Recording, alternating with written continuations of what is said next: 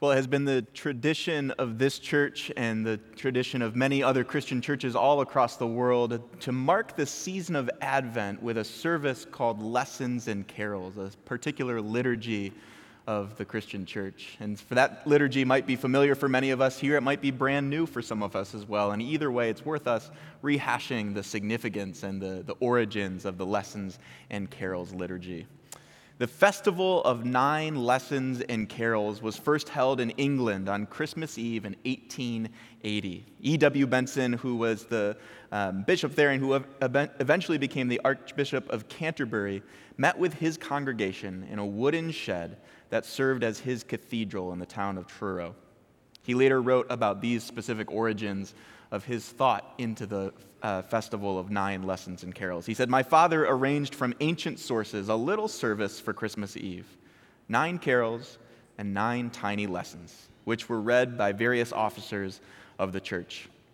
As that continued to grow in notoriety and um, passion, Eventually, King's College in Cambridge would hold what was then and now is still, still hailed as the, one of the most robust and known festivals of the nine carols and lessons. Brown University here in the United States has picked that up and has offered lessons and carols for over 100 years. The BBC over in England has broadcast these lessons every single year except for one um, during World War II since the 1920s. And even during World War II, when the stained glass and the windows were removed from the buildings at, at Cambridge, they met in the cold to worship and to walk through these familiar lessons. And today, millions of people at churches all across the world join together to be on the receiving end of this specific liturgy of worship. The lessons follow the narrative of Christ's birth from Genesis all the way through the Gospel of John. And today, as we enjoy this time together, as we worship our Lord, and we, are, we may feel compelled um, because of the gifts that God has given the musicians and our choral members, we may feel compelled to, to offer God an applause of gratitude. And we invite you to hold that gratitude until the very end when we will have a chance to, to give God our praise that way together. But as we step into this special liturgy this morning, I invite you to once again bow your heads as we come before the Lord in prayer. Faithful God, with expectant hearts, we, your people, await Christ's coming. As once he came in humility, so now may he come in glory, that he may make all things perfect in your everlasting kingdom. While we wait, O Lord, send your Spirit so that we may grow in grace Prepare us for your coming, great God. Amen.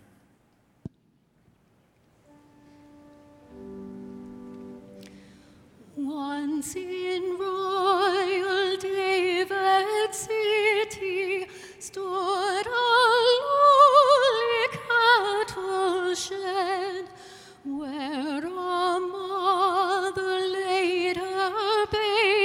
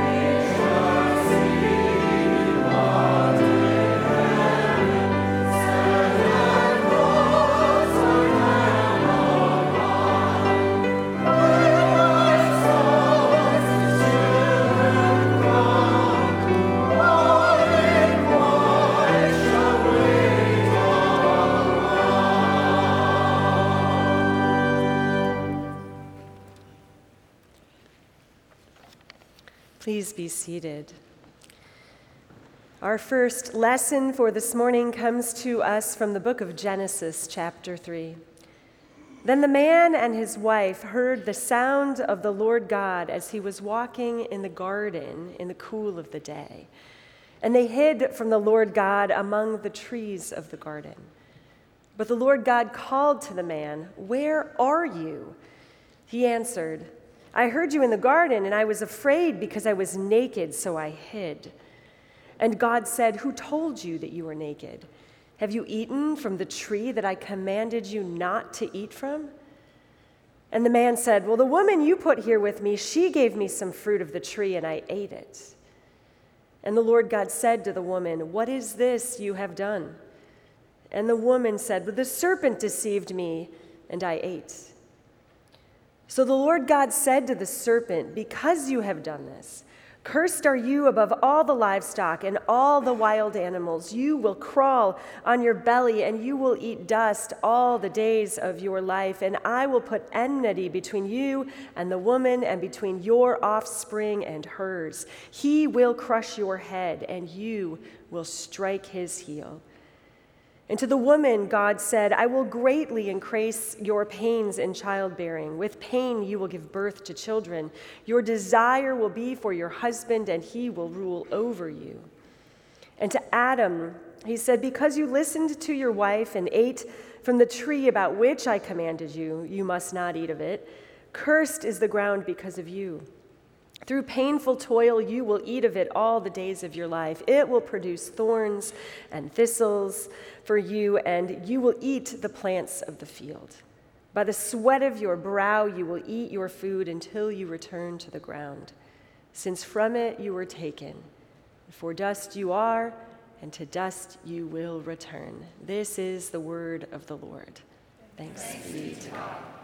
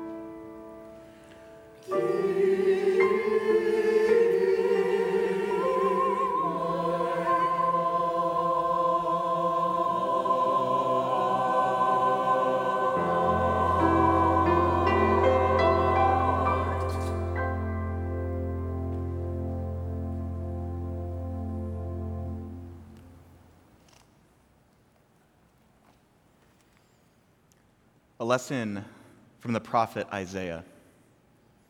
The people walking in darkness have seen a great light. On those living in the land of the shadow of death, a light has dawned. For you, God, have enlarged the nation and increased their joy. They rejoice before you as people rejoice at the harvest, as men rejoice when dividing the plunder. For as in the day of Midian's defeat, you have shattered the yoke that burdens them, the bar across their shoulders, the rod of their oppressor. Every warrior's boot used in battle and every garment rolled in blood will be destined for burning, will be fuel for the fire. For unto us a child is born. Unto us a son is given, and the government will be on his shoulders, and he will be called Wonderful Counselor, Mighty God, Everlasting Father, and Prince of Peace. Of the increase of his government and peace, there will be no end. He will reign on David's throne and over his kingdom, establishing and upholding it with his justice and righteousness from that time on and forever. The zeal of the Lord Almighty will accomplish this. This is the word of the Lord. Thanks be to God.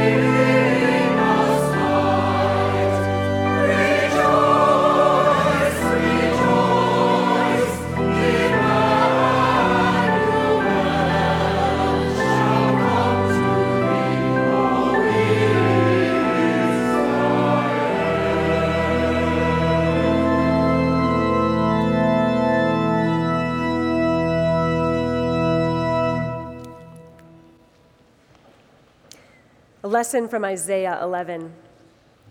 A shoot will come up from the stump of Jesse, from his roots, a branch will bear fruit.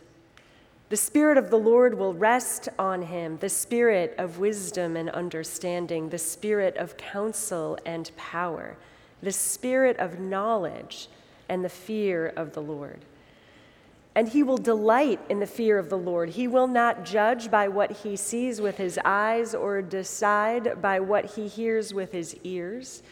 But with righteousness, he will judge the needy. With justice, he will give decisions for the poor of the earth. He will strike the earth with the rod of his mouth, with the breath of his lips, he will slay the wicked. Righteousness will be his belt and faithfulness the sash around his waist. The wolf will live with the lamb, the leopard will lie down with the goat. the calf and the lion and the yearling together, and a little child will lead them. The cow will feed with the bear, their young will lie down together, and the lion will eat straw like the ox. The infant will play near the hole of the cobra, and the young child will put his hand into a viper's nest. But they will neither harm nor destroy on all my holy mountain. For the earth will be full of the knowledge of the Lord as the waters cover the sea. This is the word of the Lord. Thanks be to God.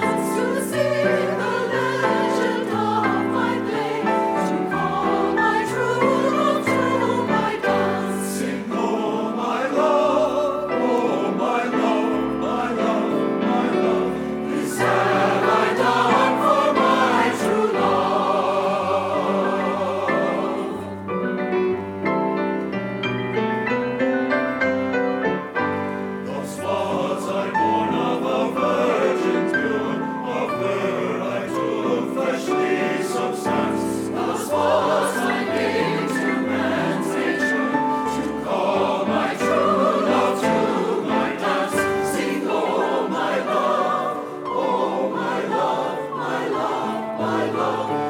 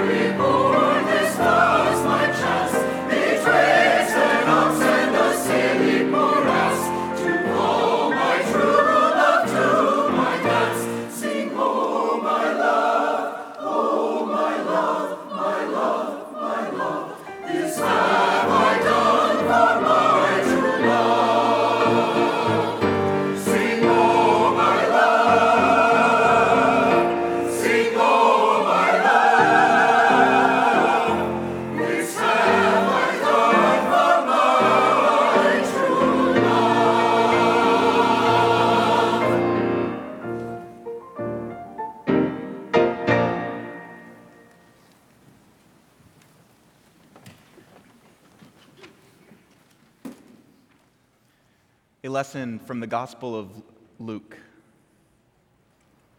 In the sixth month, God sent the angel Gabriel to Nazareth, a town in Galilee, to a virgin pledged to be married to a man named Joseph, Joseph, a def- descendant of David.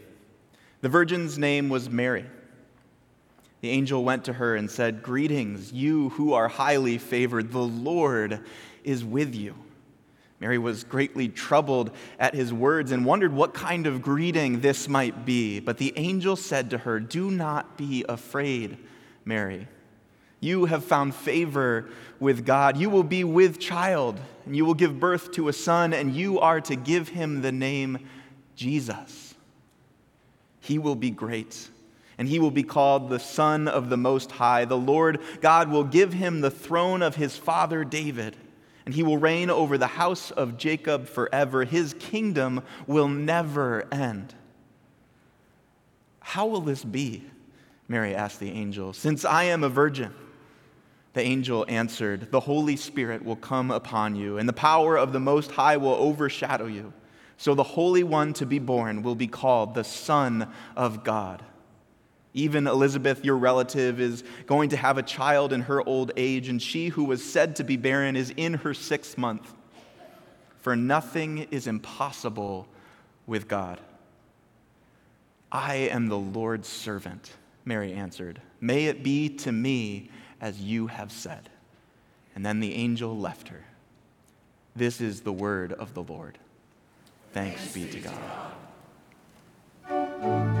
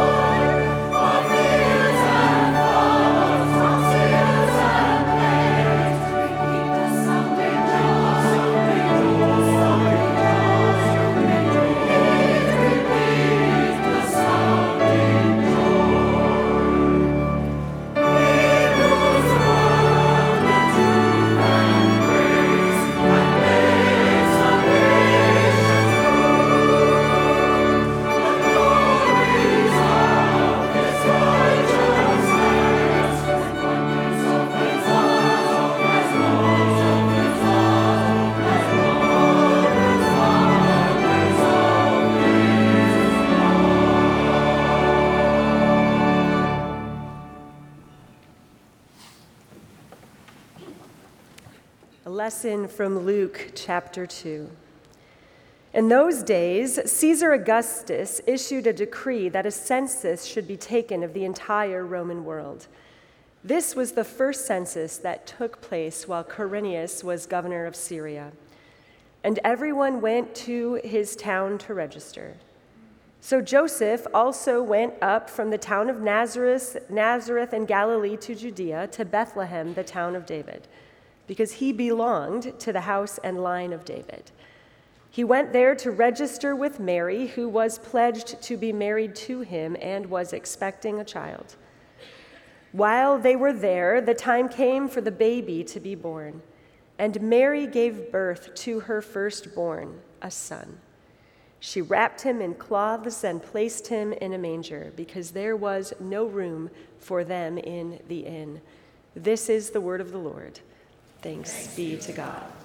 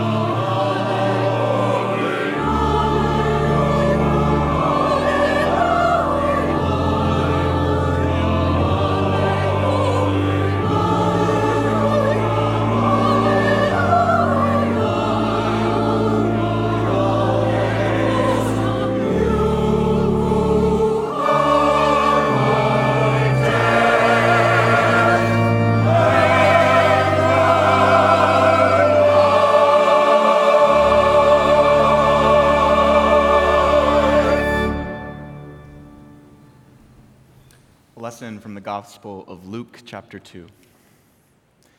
And there were shepherds living out in the fields nearby, keeping watch over their flocks at night. And an angel of the Lord appeared to them, and the glory of the Lord shone around them, and they were terrified. But the angel said to them, Do not be afraid, for I bring you good news of great joy that will be for all the people. Today, in the town of David, a Savior has been born to you. He is Christ the Lord. This will be a sign to you. You will find a baby wrapped in cloths and lying in a manger. Suddenly, a great company of the heavenly host appeared with the angel, praising God and saying, Glory to God in the highest, and on earth peace on mankind to whom his favor rests.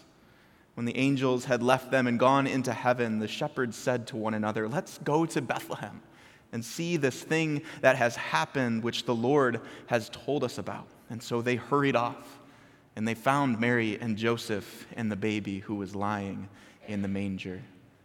This is the word of the Lord. Thanks, Thanks be to God. God.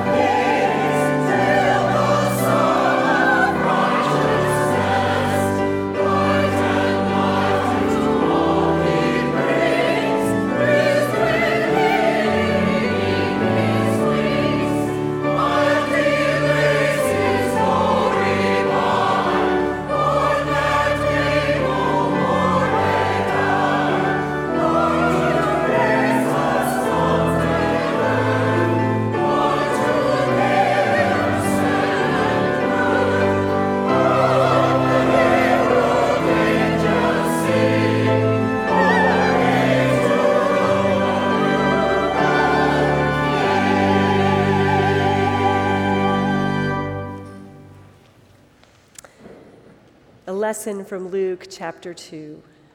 When the angels had left them and gone into heaven, the shepherds said to one another, Let us go to Bethlehem and see this thing that has happened, this thing that the Lord has told us about. So they hurried off and found Mary and Joseph and the baby who was lying in the manger.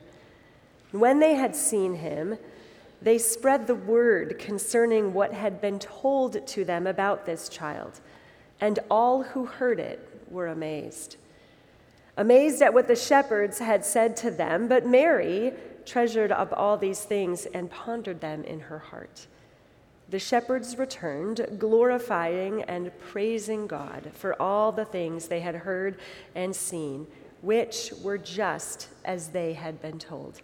The word of the Lord. Thanks be to God.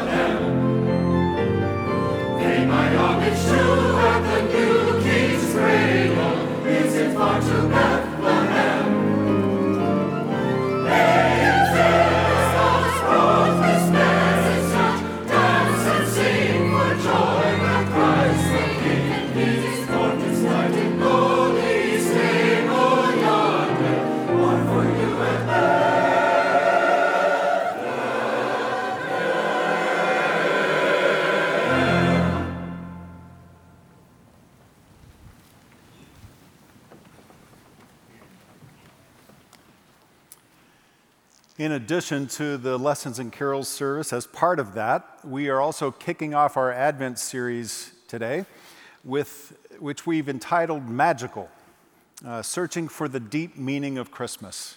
And we'll be journeying with the wise men uh, as they make their way towards Bethlehem. And you can find that text in Matthew chapter 2, and that will be the text that we'll be using for this entire Advent series. Uh, with the fullness of the lessons and carol service, we have reduced the time for my remarks down to about 45 minutes. So just hang in there. No, seriously, it'll just be a few minutes, I promise. And I have adapted these comments from a book entitled Moments with the Savior, uh, written by Ken Gire. It's a delightful devotional book, and, and this particular uh, reflection is entitled An Intense Moment in Bethlehem. His birth was the secret of God, whispered among the stars. Only a handful of people even cupped their ears to listen, and they were from Persia, not Palestine. It was odd that the news of a Jewish Messiah was heard by foreigners, astrologers, not priests or rabbis. It's odd that the messenger was not a prophet, but a star, hung quietly among millions. It couldn't have been spectacular if it were, throngs of people would have noticed and asked what it meant. And yet, something about this star captured these Eastern astrologers. Maybe it was the unexpected way it rose in the western sky. Or maybe they found in their scrolls the words of Balaam, one of their own countrymen A star will come out of Jacob, a scepter will rise out of Israel. Whatever it was, God spoke with them through this hushed revelation and beckoned them to follow. They traveled at night when the star was brightest. They traveled in search of a newborn king, not knowing their destination or what would happen to them en route or how their lives would be forever changed. Mary, meanwhile, with the young king enthroned in her arms, is reliving the events of the day the five mile trip to Jerusalem, the consecration of her son at the temple, the glowing words of Simeon as he held Jesus For my eyes have seen your salvation, which you have prepared in the sight of all nations, a light for revelation to the Gentiles and the glory of your people Israel. But Simeon spoke other words that day as well dark, foreboding words that gathered on the horizon of Jesus' life like the clouds of a distant storm.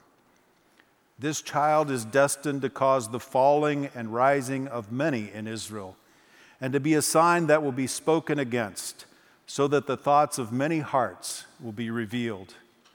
And a sword will pierce your own soul, too, he said to Mary. Mary pondered those words as she cradled Jesus in her arms, peering deeply into his brown eyes. So calm a child to cause such a stir, she whispers. The baby stops nursing and smiles back at her. Who could ever speak against such a child, she thinks as she watches him? Who could stumble over such innocence? Mary ponders the wonder of it all the promises of God enfleshed in a child, the hope of the world entrusted to an infant. It was all swaddled in such mystery she wonders what secret is God keeping with this child? As the wise men reach Jerusalem, the star melts into the morning sky. Surely the holy city would be bursting with the arrival of its new king. Shops would be closed, people would be celebrating.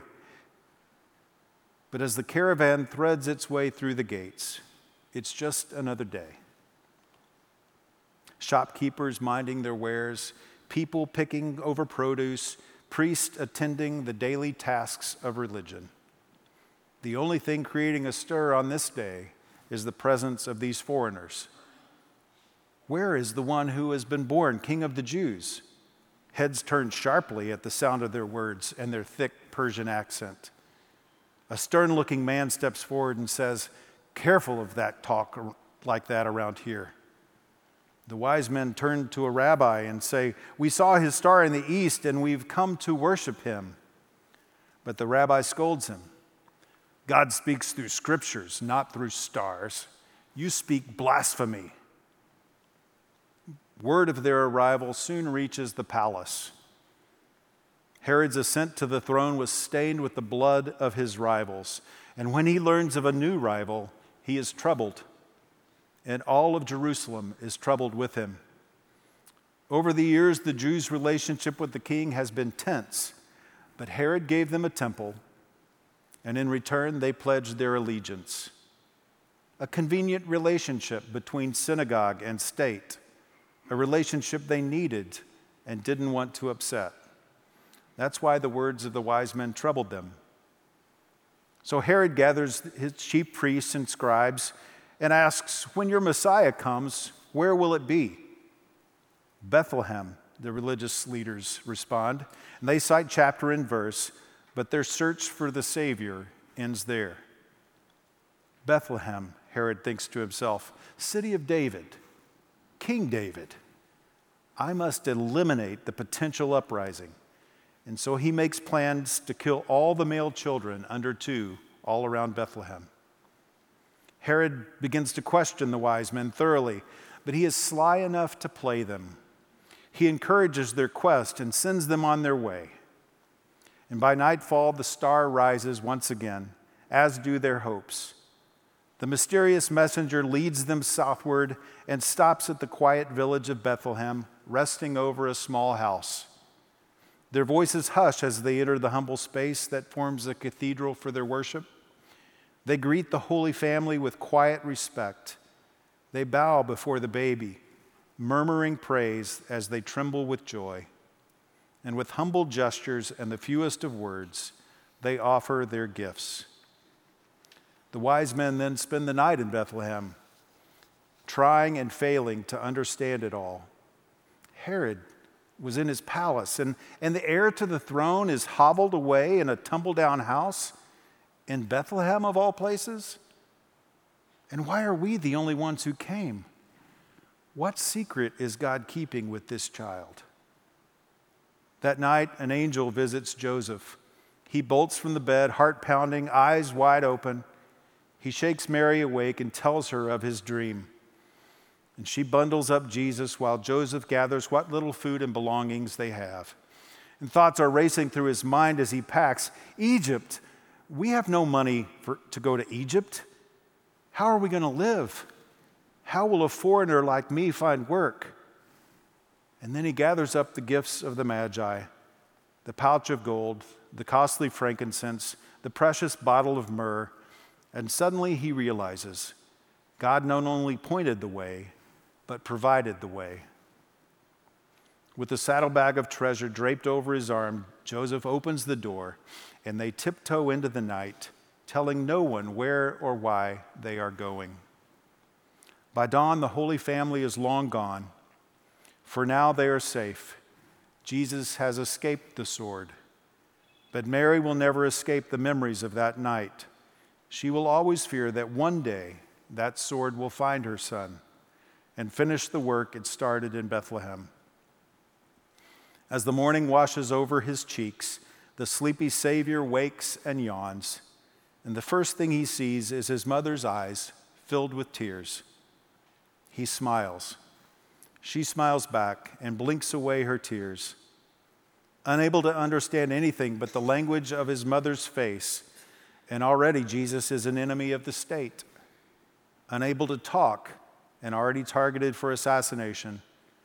Unable to crawl and already fleeing for his life. What secret was God keeping with this child?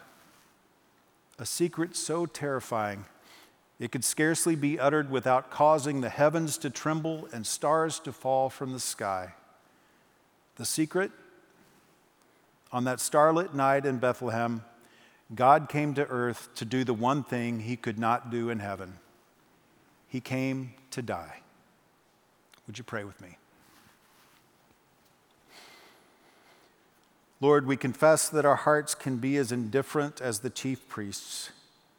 Forgive us when our relationship with you deteriorates into an academic exercise, when our search for you ends with a Bible verse. Forgive us for these times, Jesus. We confess, too, that there are times when our hearts are like Herod's, tightly grasping our little kingdoms. How much heartache could we avoid if only we would step down from our thrones and, and acknowledge you as the rightful king? Thankfully, Lord, there are times when our hearts seek you like the wise men, when we diligently search for you, when we delight at any sign pointing the way, when we are on our knees in your presence. Multiply those times in our lives, Lord. Thank you for stars and dreams and scriptures and the many ways you reveal yourself to us. Give us eyes to see you in the circumstances of life ears to hear you in the scriptures, feet to find you in the Bethlehems of our world, hands to bring you gifts, knees to bow before you, and hearts overflowing with worship. This is our prayer through Christ. Amen.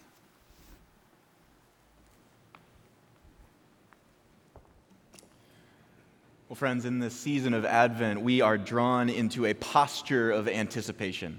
Much in the same way that Rob's words have just done for us, we are also brought into the experiences and the feelings of the players of that original Christmas story. We are drawn to the wonder of what could be the source of that star, just like the Magi had. We are drawn into the expectancy of a pregnant Mary and Joseph as they anticipate what the Lord might do through that little baby.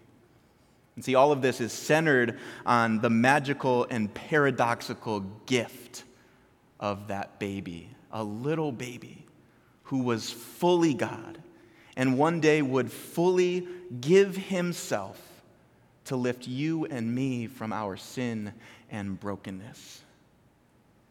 We are continued to be given gifts day in and day out by our great God.